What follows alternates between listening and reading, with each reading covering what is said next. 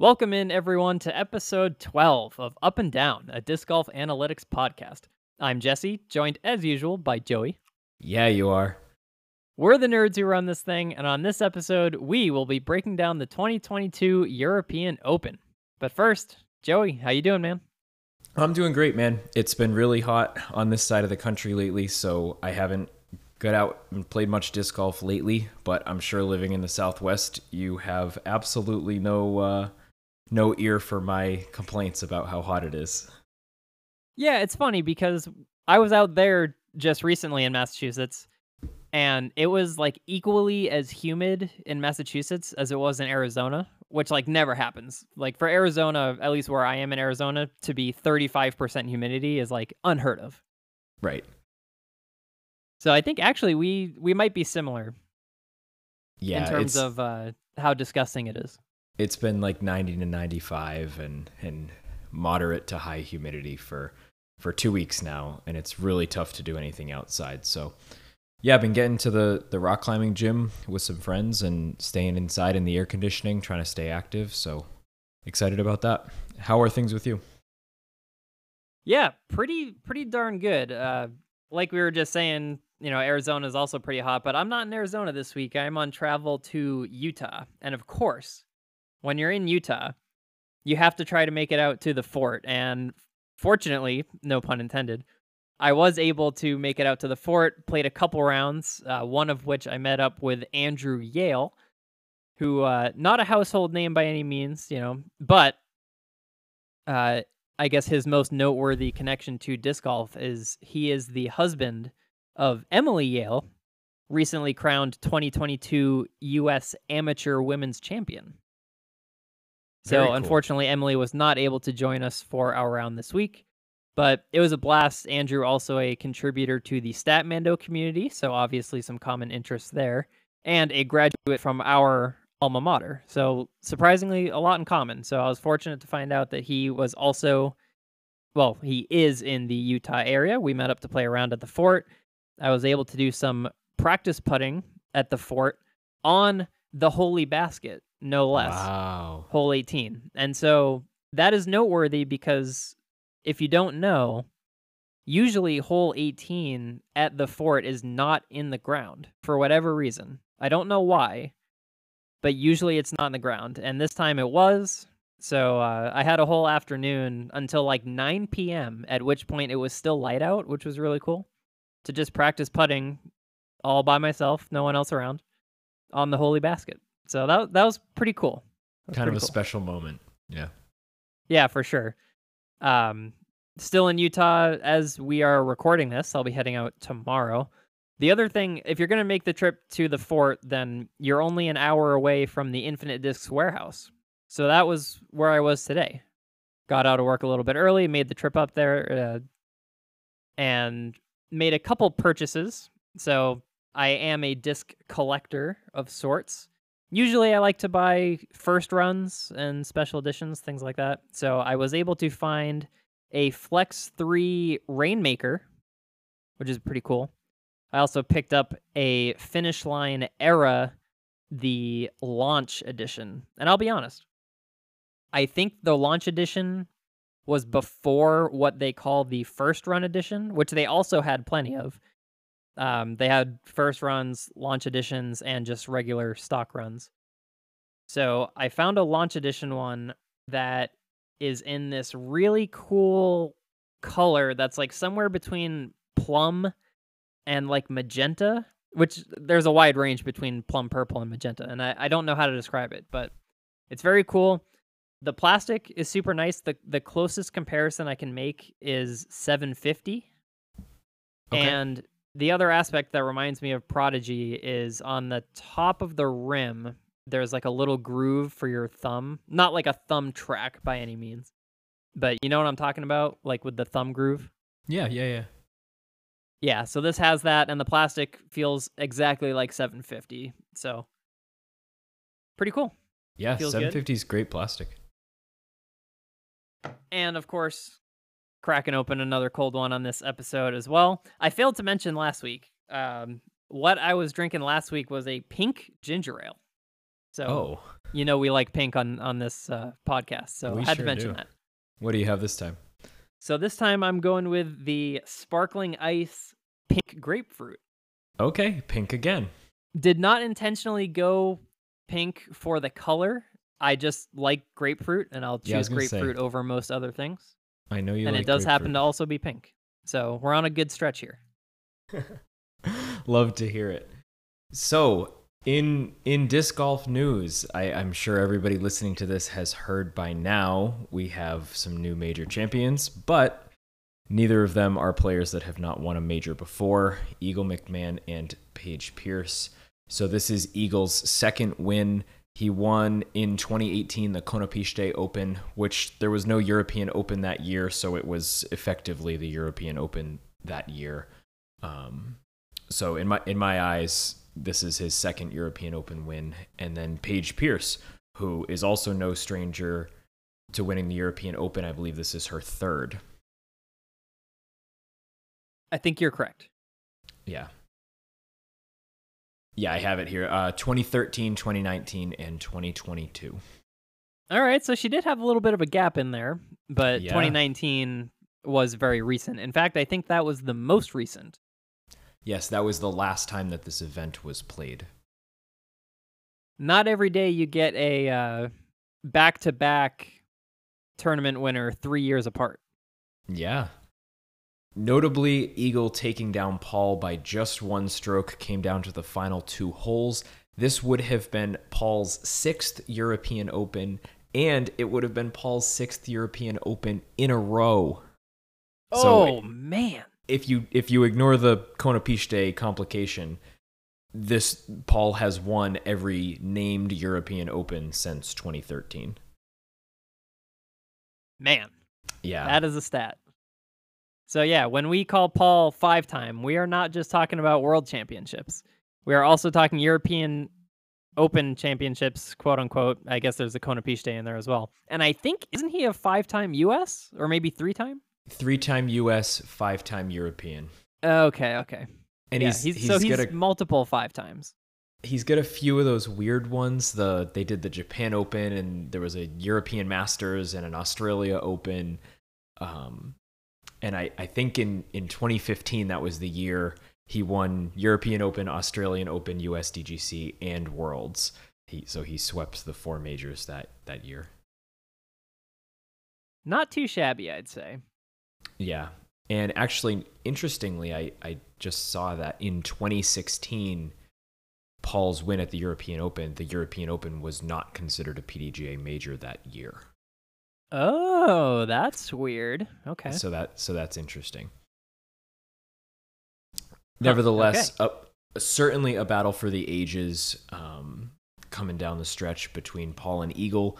Sort of a cool story, you know, with with Eagle not playing most of the season due to his injuries and it kind of being uncertain right up until the end whether or not he was going to play this event and then whipping out some lefty backhands in the final round. I mean, that's as good as it gets, right? Yeah, pretty pretty interesting. I mean, we've seen one-sided players win big events in the past. Obviously, James Conrad taking down the World Championships last year. So, not unprecedented, but still cool nonetheless. It's always going to be cool to see people throwing with their offhands and it sounds like a lot of other pros have started trying it, not necessarily in big events or events of any kind really, but every once in a while you'll see people trying it on Instagram, things like that. So it's definitely it's been the new trend of late. Yeah, and you know, especially with injuries and stuff like that, I, I think everybody knows that you know these long power forehands can be really rough on your body, and and seeing a player able to throw 400 feet with their offhand on a backhand is you know a much safer way on your body to get the disc spin in the other way. All right, Joey. So normally we start out here with 60 second stories. I think we've pretty much covered that. We didn't call it 60 second stories, but that's effectively what we've done. So let's just That's move on here to what it takes, where we break down what it took to reach the podium and finish strongly and perhaps even win at this event. Yeah. So take us through what Eagle did to take down Paul McBeth because no one else was really in the mix. So we we talk all the time about you know the y- you want to be at the at the top of the list i- in the both in both tee to green and the putting stats. That's exactly what Eagle McMahon did. So circle one in regulation, first place. Circle two in regulation, second place. Not to Paul. Birdie percentage, first place. Scramble percentage, first place. Circle one and circle two putts, he was in third in both. Circle one X putting is the only stat that Paul was able to top Eagle in, and it was barely. Paul putted 97% inside the circle to Eagle's 95. So Eagle just barely edged out Paul. I mean, we're talking about one stroke here. But tee to green, Eagle shot about a stroke and a half higher than Paul. Um, and and he was more than a half a stroke gained gained on the putting green as well.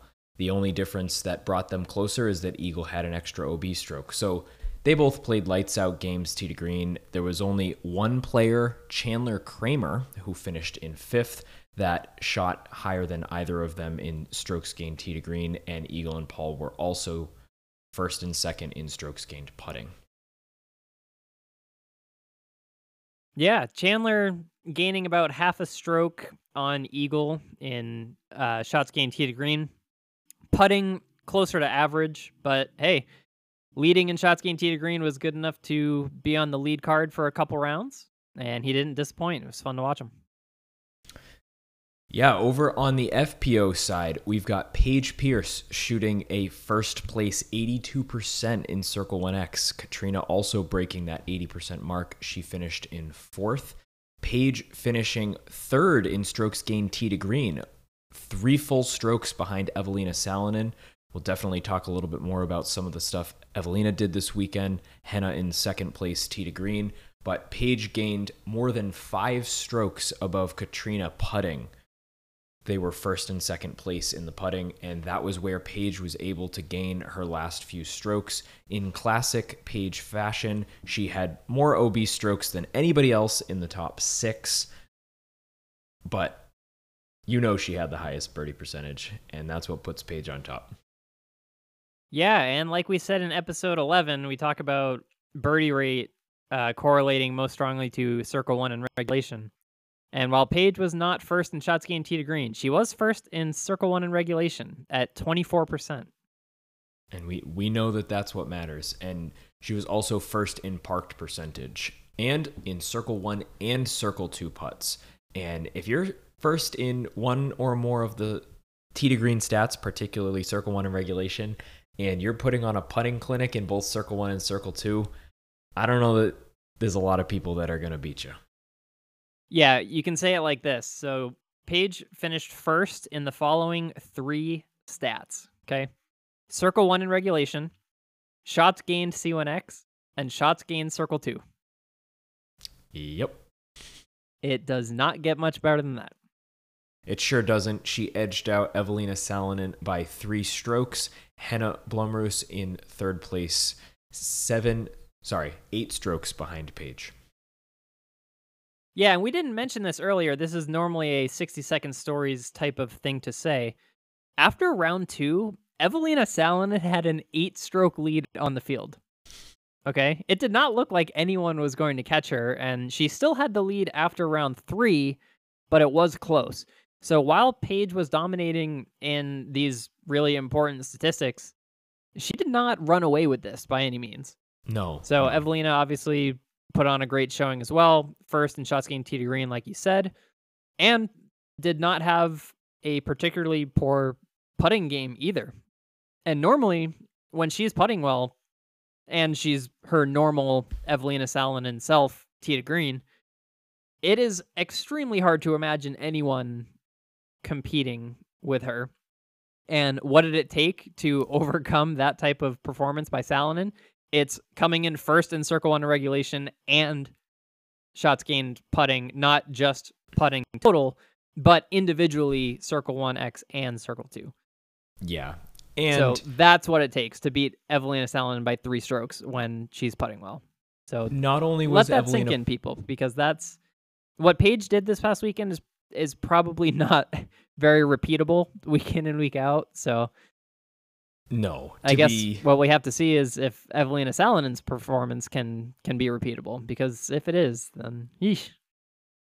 Yeah, and talk about performances that might not be repeatable. We will go into a lot of detail about this l- later, but Evelina Salonen has what I think is almost certainly the FPO round of the year so far. Yeah, no kidding. So, uh, does that mean we are segueing into crunch time, Joe? I think we definitely are.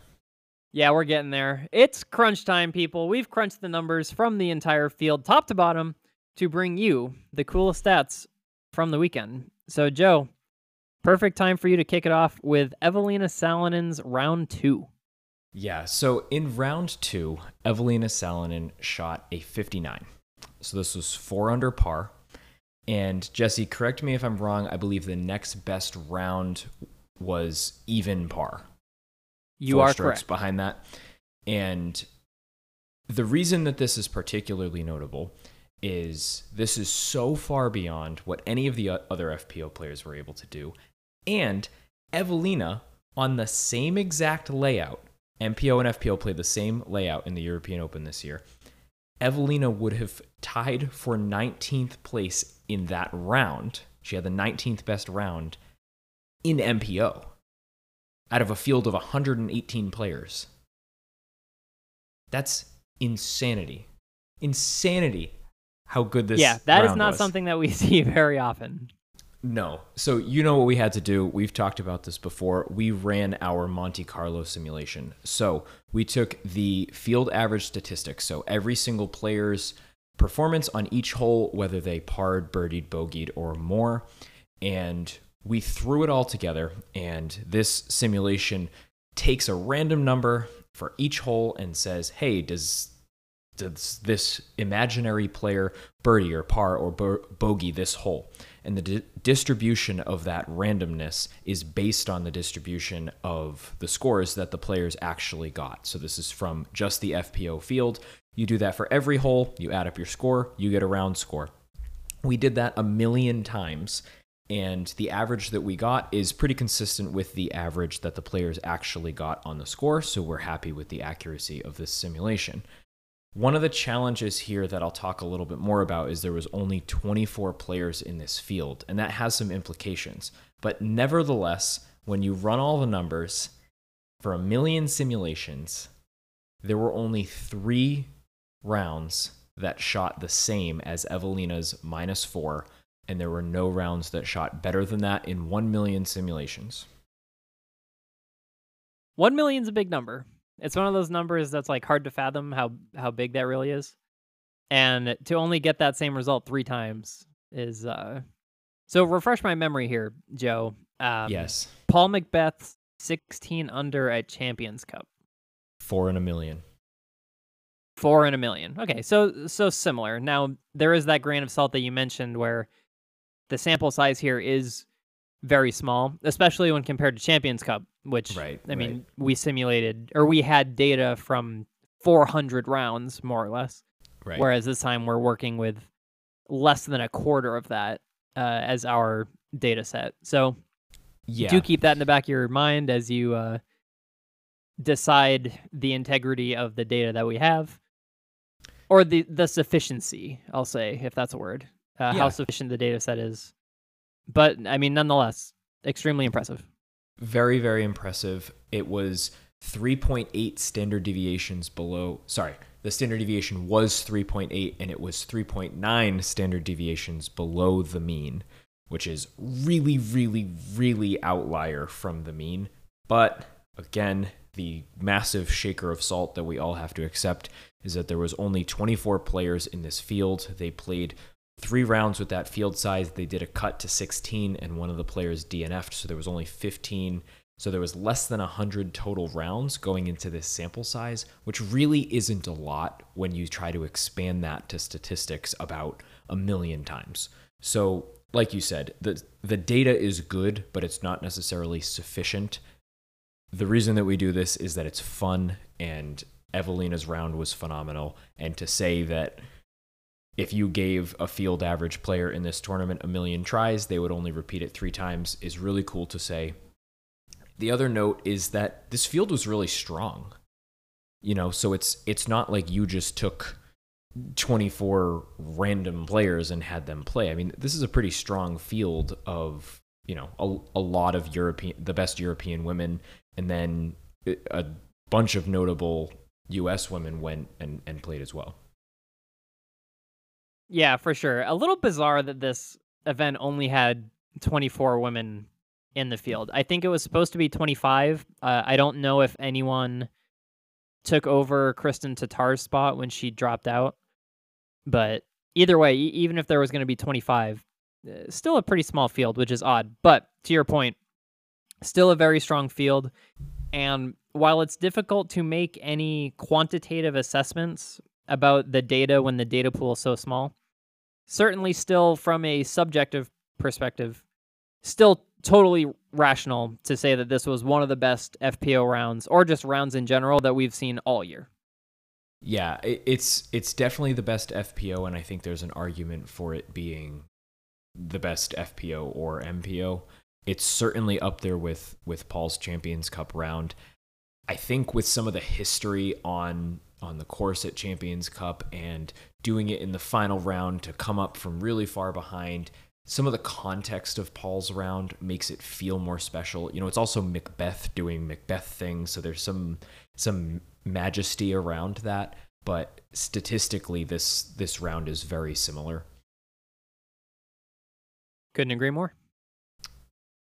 Yeah, and while we're on the topic of Evelina, I, I want to note she putted 70%, which is not amazing with with regards to elite FPO standards, but her season average, which includes that 70%, is only 50%. So she putted much, much better. She was in the top third of the field as far as putting in FPO in this event. So big shout out to Evelina for for starting to put those putts in and it's clearly showing in how she's finishing in her events in as we move into the second half of the season. Yeah, so that's a good segue into another crunch time stat that I've got here. So Evelina Salonen, first in shots gained to green, like we said, and fifth in strokes gained putting. She had plus 3.3 strokes gained putting on the field. This is her second event of the year where she gained strokes on the field putting. Only the second time. And both of those events have been outside the United States because the other one was Heinola. so she's still like over 5 or over 6 or something in the US uh, right. in gaining strokes on the field in putting, but she's 2 for 2 baby outside the United States. Yes. Very cool to see Evelina making those improvements putting. Yep. So hopefully she'll carry that into the United States. And really, she did at USW DGC for three rounds. Uh, and then it was just that last round that that put her below zero strokes gained putting. So she was close. She was very close. Uh, and then in, like I said, in round four, proceeded to lose the most strokes putting in any single round of any player in any tournament in the FPO this year. Ouch. So safe safe to say that round four for her at USW DGC was the worst single round putting performance by a woman this year.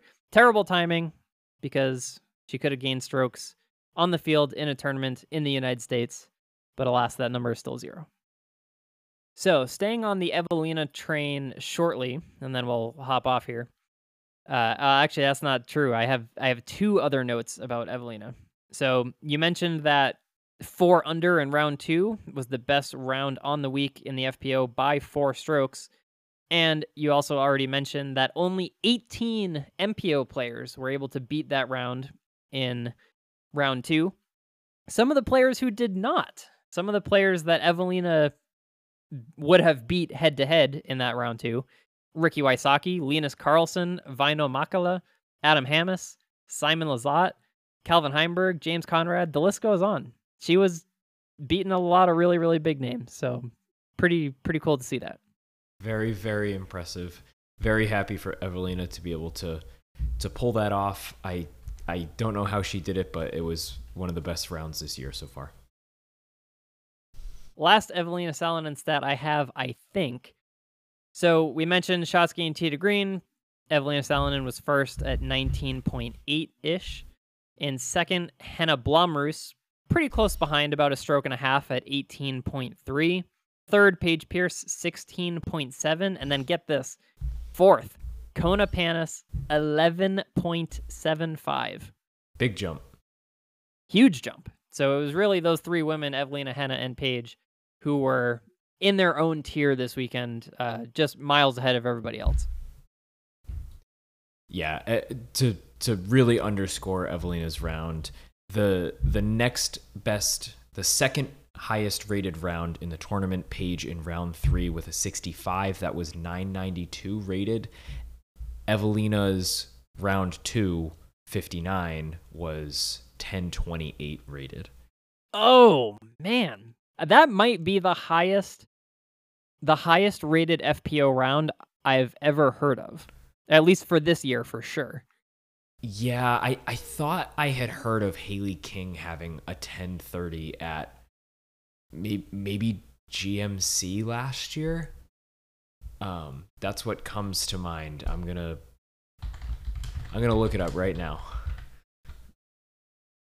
Yeah, not a bad idea. I'm gonna keep reading some stats here, but Yeah, another please. thing that might be worth looking into, and maybe I'll do this in parallel, is Kristen Tatar in round two of Jonesboro. I think had she shot like six under or something when no one else shot better than even, or maybe she just shot the best round by six strokes. I, I think that's what it was. Is she shot the best round by like ten strokes or something, and uh, that one I I thought the number I had in my head was like ten seventeen.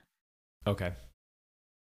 All right. So, So, if I, we say typically 10 ratings points roughly equates to one stroke, then you could say that Evelina Salonen's round in round two of the European Open was roughly one stroke better, I guess, if you can equate it like that. Sure.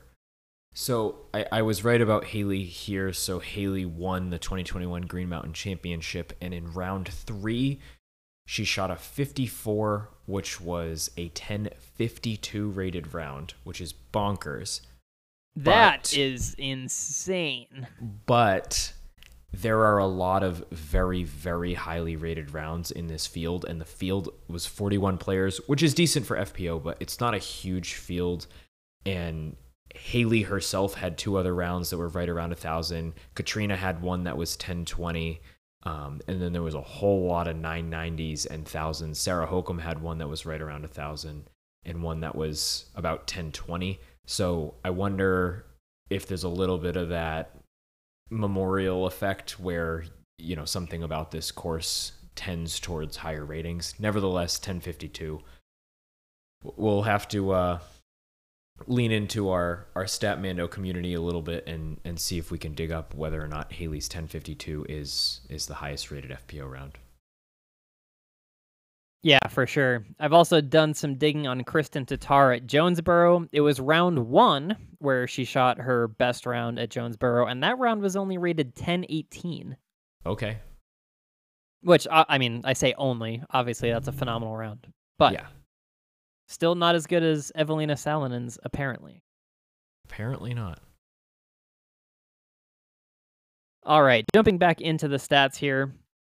Let's jump into the MPO for a minute. So, in the MPO, there were, for the entire week, there were 18 rounds that were 9 under or better. That was 4.4% of all rounds that were played.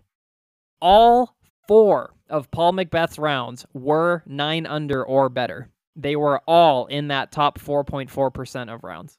Wow. On top of that, Eagle McMahon, three of his four rounds were also in that top 4.4% at nine under or better. And the only round of his that wasn't was eight under. The man is a machine. Both of these guys, yeah, when they're on, just, I mean, can you imagine every single round? So, of the 18 rounds that were nine under or better, those two guys accounted for seven of them. They're too good. That's almost half. They're too good. Yeah, just just insane. So that's about like 38% of all rounds that were nine under or better. Wow. Or just those two guys. Staying on that topic, we've got holes under par statistics. So I'm going to read these from third to first in the MPO. So keep in mind, four round tournament, 72 holes played if you made the cut going into round four, which all of these three guys did, of course. So, third place, MPO, holes under par, Chandler Kramer at 36. So, that is exactly half of the holes were played under par. In Chandler's case, they were all birdies. He did not have any eagles. So, that's 36 birdies out of 72 holes, is exactly half the holes. In second, Paul McBeth, 44 44 holes, two of which were eagles. So mm-hmm. two eagles and 42 birdies. That is a margin over third place of eight holes. That's a that's a ton.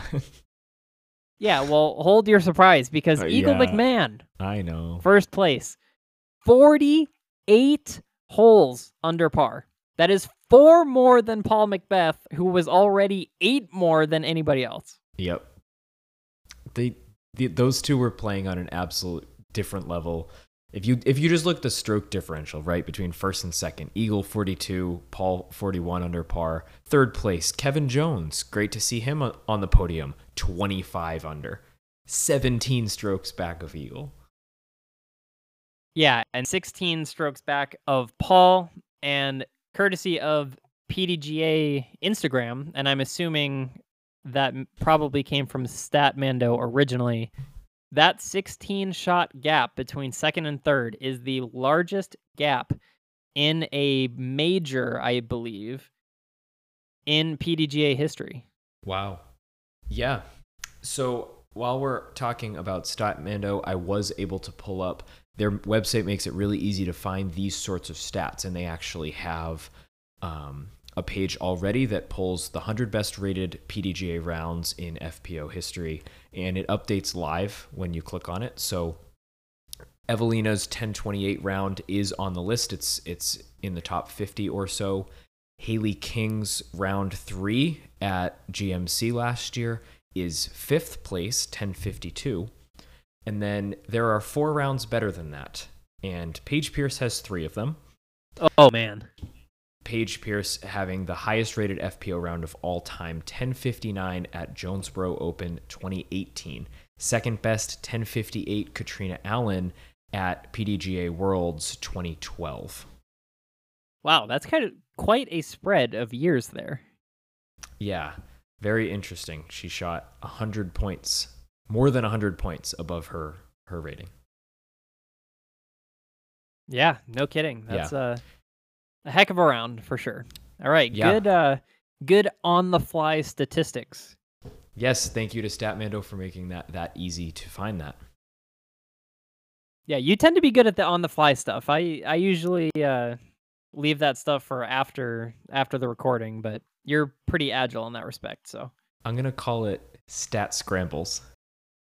Stat scrambles. Oh man. All right. So, after the Players Tour Championship, we're gonna have to get some uh, stat scramble stats on you, and I'm sure we'll have some some stats on on the podcast stats maybe, uh, yeah, and that stats, would certainly have to be one of them. on stats. All right, let's jump back to Chandler Kramer here for a second because Chandler Kramer, not a name that most people are familiar with. In fact, quick shout out to at DG Statman on Twitter, Will Rach. He uh, him and Disc Golf Doug at Disc Golf Doug have a disc golf simulation model, I believe is what they call it. And it is a predictive model that tries to predict who will win the tournament each week. And that model that they've developed, uh, the details of which I'm not super privy to, but regardless, that model, the DGSM, predicted that Chandler Kramer's odds of making the lead card in the final round were lower than his odds of making the cut at all. So it, it predicted that he was more likely to miss the cut than make the final day lead card. And I don't remember the percentages that the model gave in uh, both of those two respective outcomes, but nonetheless, Chandler Kramer having an amazing weekend, placing fifth place at the end of the tournament. And he did this despite 13 OBs. Everyone who finished better than him had no more than six. And Chandler Kramer was only behind third place Kevin Jones by, I think, two strokes, three at most. So Two, two to only be Kevin. two or three strokes behind Kevin Jones in third place and have seven or eight more OBs than him and everyone else who finished higher than him. Uh, pretty impressive that he was able to stay in that fifth place slot. Of course, doing so on the back of the most strokes gained tee to green than any player in the field, like we said earlier, by about half a stroke. He he lost strokes to the field putting and finished in fifth place in a field of 118 people. Yeah, no kidding. Yep. All right. And I I wanted to take a second just just to shout out Doug and Will. Definitely check them out on Instagram. Their stuff is really cool. The predictive model is is really awesome. I you know Jesse, you and I have talked about getting getting Will on the podcast to talk about it and and some of the stuff that goes into his predictive model and you know some of its limitations and some of its strengths. Um, you know, hearing him talk about it, he's really passionate about it, and he definitely understands it really well and understands its limitations. And I, I think it'd be really cool to have him on. Totally agree. Um, certainly would like to see that happen. Chandler Kramer. So this was only his second major ever. I think he only started touring uh, maybe last year, 2021 or 2020. Um, so this was only his second major. His other one was this year. It was Champions Cup, at which he came in 68th place. Mm-hmm. So certainly his best major finish of his career for sure. Yeah.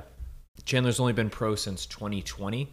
Interestingly, his PDGA number is higher than yours. Yeah, it's like in the 130s. 139, yeah. 139. So that's actually closer to your number than my number. It sure is. So I'm sitting at uh, roughly 128,000 and you're at what, 146?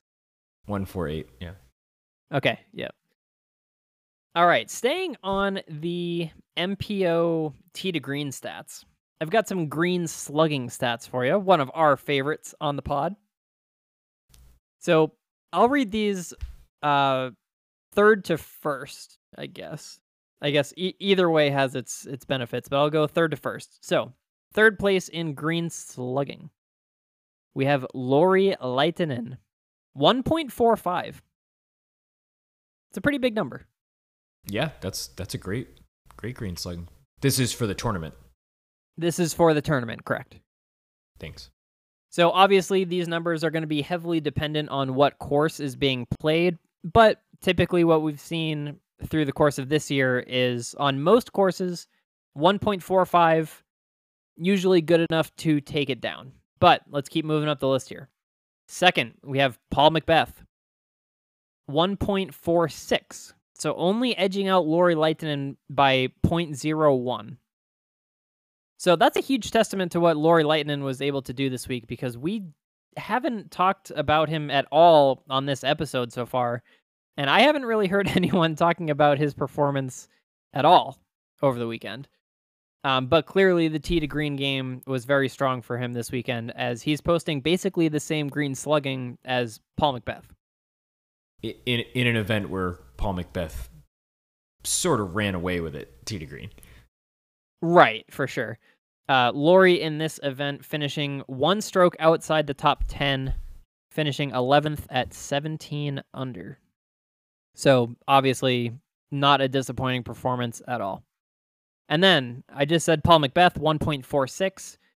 Eagle McMahon, first place in green slugging at 1.57.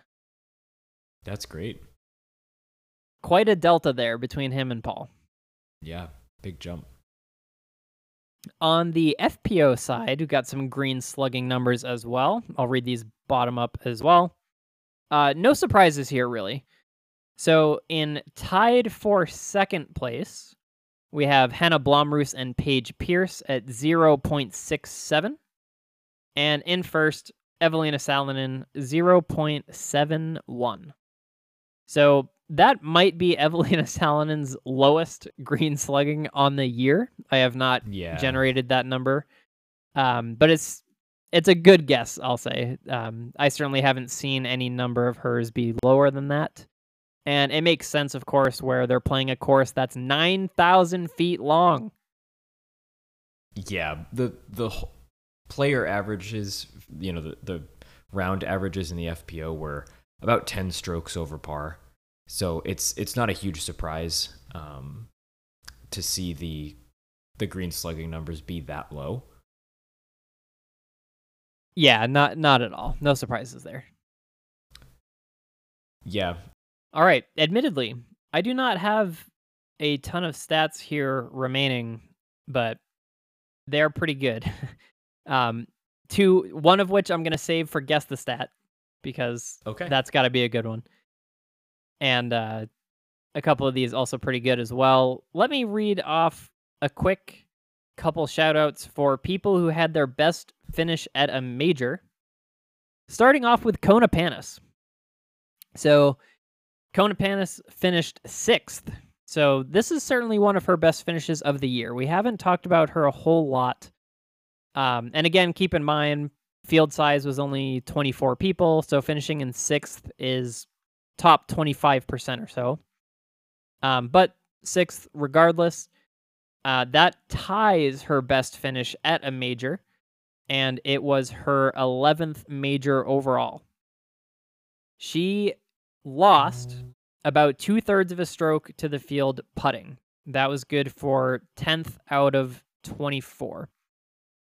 And in Circle 1X in particular, she lost just under one and a half strokes. Good for 15th of 24. So we the story for Kona all year has been struggling on the green and particularly in in Circle 1X. At this tournament, she was 63% from C1X, which while below average for the FPO is not horrible given her recent stretch. So that 63% C1X is her highest percentage since Beaver State Fling, where she putted 70% from C1X. And overall is it is her sixth best performance in C1X on the year. In the three events between Beaver State Fling and the European Open, her best single tournament C1X percentage was 53% at Idlewild. Hmm.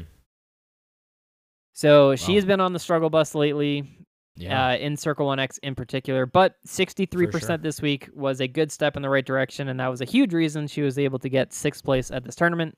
And like I said, tied for her best finish at a major. Kat Mertsch. This surprised me. So she's actually played in six majors, which is about half as many as Kona. Kona's been on the scene for a bit, and Cat not quite as much. So I was surprised that she's already got six majors under her belt. She finished in fifth place this week, and I believe Yeah. after round one, if I remember correctly, she had the lead actually after round one. That's so right. that fifth place finish is her best finish in a major in her short career. Her previous best was 14th, which she did twice, both this year at USWDGC and Champions Cup as well. And final player who had their best performance at a major, Nicholas Anttila, or you know, final one that that I listed anyway. I'm sure there were plenty others. Nicholas Anttila in the MPO, fourth place. Uh, This is a guy like people know about Nicholas Anttila. I don't think people realize uh, there Nicholas Anttila is not a guy that people will go out of their way to pay attention to, right? So he's one of those guys that kind of has to do something really impressive to put his name out there for the people. Fourth place at a major, certainly going to be exactly that. Uh, it's only his fourth major that he's ever played. So, of course, it is his best finish at a major yet. His previous best finish was 13th. Yeah, that surprises me that that's only his fourth because, you know, I, I think of him, at, at least in recent years, as, you know, one of the, the top few MPO players in Europe. Yeah, so I think a big reason there is that um, most of his majors, if not all of them, are European Opens. And so Right. there are a lot of majors that happen in the United States that he's not attending, right? So Not not playing, right? that's really the biggest reason there. yeah. Final stat I've got on the day. This one, once again, courtesy of Will Rach at DG Statman. After round three, hole 16, Catrina Allen and Paige Pierce were tied in total strokes on the year with 2,635 strokes. Unbelievable. Yeah, so if you don't follow at DG Statman on Instagram, go follow him and find a recent post that he just made that shows the stroke differential between Catrina Allen and Paige Pierce this year. It is fascinating. I think at one point Paige had a lead of about 22 strokes, and that has already been whittled away. Despite her winning many events this year, uh, Kat clawing back in the total strokes race and got it all the way back to tied as of round three. Yeah, I, I love those sorts of stats, right? They're they're sort of the invisible stats, you know, that you, you don't see unless you dig for them. And sometimes those are the most interesting ones. Right, right. And even like knowing knowing to dig for that, right? I mean, it, it's totally possible you just dig for that and it's not super interesting. I mean, maybe Paige has it by 57 strokes, you know, and at which point it's like, oh, okay. I was hoping something was there, but didn't really materialize. But no, I mean, he, he kind of struck gold on that one. That was a really, really fun stat there. So good work by Will as always. Yeah, I've I've got you know one more quick one here. Um, I want to shout out two players. This is an update on the DGPT standings on the year. So Brodie Smith finished in 16th, which he's another player that that would make that his highest major finish, tied with Simon Lizotte in this event, and that was enough to bump him up to qualify for the play-in. So good job, Brodie, on that finish there. I, I definitely root for Brodie. I know maybe in the past he was a bit more. Um, people people weren't sure how to feel about him when he kind of entered the community, and I think people have come around to him. I think they're it's obvious how much effort he's putting in, how much he loves the game, and um, you know he he speaks his mind, and and that bothers some people. But I I love seeing him out there grinding, and he's he's got a great game. Uh, He's one of the best circle two putters in the in the MPO field. Yeah, couldn't agree more. Yeah, and then this is the probably the most exciting uh, DGPT standings update that we're going to have all year, and it's about Eagle McMahon. So keep in mind that Eagle McMahon only played two events prior: LVC and Champions Cup, um, and those those events he finished 21st and 14th, which is pretty good, but not not amazing compared to other players of his caliber. And by finishing first in this major, he earned himself 150 points, which rocketed him up the DGPT standings to 30th place, which means he is qualified for the DG, DGPT finales. He doesn't have to go in the play in. Previously, he was not even qualified for the play in. He was so far down the leaderboard, and now he is qualified in. That's how good this finish was. Yeah, I don't care who you are. If you only played two events and you finish outside the top 10 in both of them, you are probably not going to qualify for much of anything, okay? And to win one major and suddenly you're qualified, you're in the mix. Um, sure. I mean, I, I don't disagree that it should work that way. I think if you win a major in a calendar year, you should be qualified for pretty much anything that happens that year. So certainly not disappointed, but yeah, definitely funny how the numbers work there.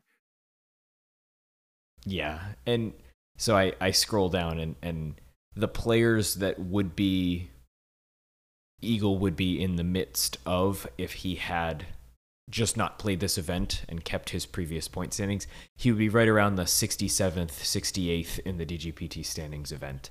And and when you're down in that far, you're you're talking about players that played, you know, 3 and 4 events or or you know, maybe 1 and 2 in events and did okay in them or something like that. So, cool to see Eagle jump up the list and and be qualified. Hopefully this means that he'll be playing at least a few more events this season. Yeah, I gotta think so. I I don't think he would have played this event if he was unhealthy enough to consider not playing the next events that are coming up. So I suspect he'll he'll be back at it for for quite some time and hopefully uh, avoids those injuries and keeps throwing left-handed. Yeah, I, I don't see him registered for anything short term at least. Um, but you know he may just be be playing it by ear. Um, I, I he's registered for for Worlds. It looks like. Um, hmm, okay, yeah, I guess I would have expected him to be in DGLO, but yeah, Yeah, I uh, so. I don't blame him for taking it off. So no, I I'd rather that than see him get hurt and potentially affect something permanently. Hundred percent.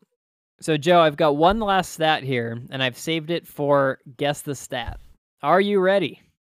I'm always ready to guess the stat. All right, this one's pretty simple.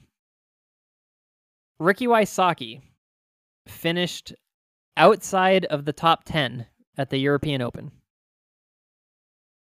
He did.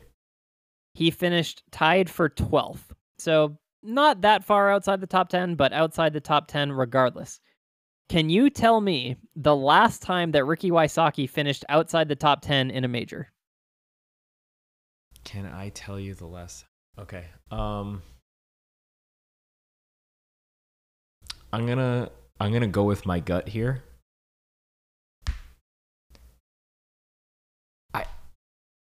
I can't think of anything in recent memory at, at least as long as I've been playing that that I think Ricky finished outside the top 10. I'm inclined to say never, but there's got to be like one of his early early ones. So it, it's probably like 2012 or 2013, but I uh, I might guess I'm to go with like 2017. He he probably finished like 11th at the European Open in 2018 or something like that. Sure. So I like the thought process. Uh, the answer is October of 2014. Okay.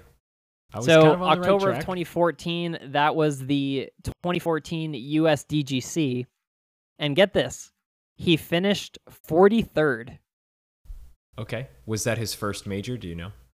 No, no, no, no. His first one, I think, would have been like 2011 or 2012. Okay.